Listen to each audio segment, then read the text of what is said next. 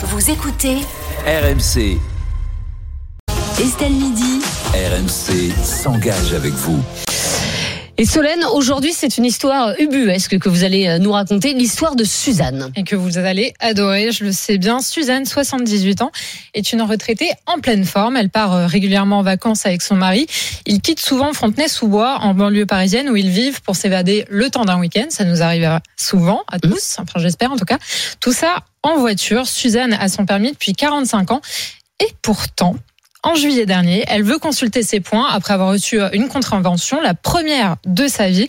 Et la surprise. Mon permis de conduire n'est dans aucun fichier administratif, mais moi je l'ai. Est-ce que mon permis est valable? Est-ce qu'il n'est pas valable? Est-ce qu'il a disparu? Est-ce qu'il a jamais existé? Je ne sais pas.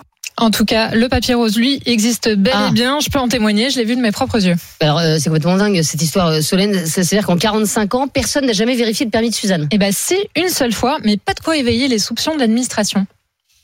J'ai eu un contrôle routier une fois, mais quand ils ont vu mon permis, ils se sont contentés de le regarder avec la carte grise de la voiture. Ça leur a pas posé de problème. Rétrospectivement, je me dis que j'ai eu la chance quand même, parce que si j'avais eu un accident et que mon permis n'est pas valable, comment ça se passe?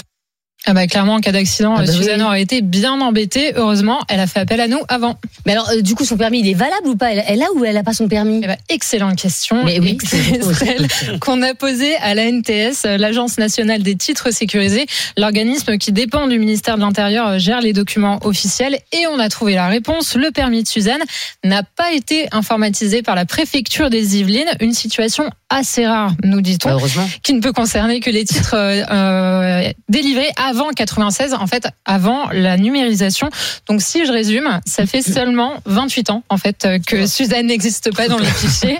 Mais grâce à nous, le problème est résolu. Suzanne va pouvoir reprendre la route, euh, l'esprit tranquille. Mais ça veut dire que les, les gens de cette tranche d'âge, à peu près euh, 80 ans, il, serait bien qu'ils vérifient. Quoi. Ça peut arriver, effectivement, des petites, quoi, quoi, des, des, des petits loupés. Ça arrive. Bon, bah, en tout cas, nous, on a réussi à, à aider euh, Suzanne. On est, on est ravis.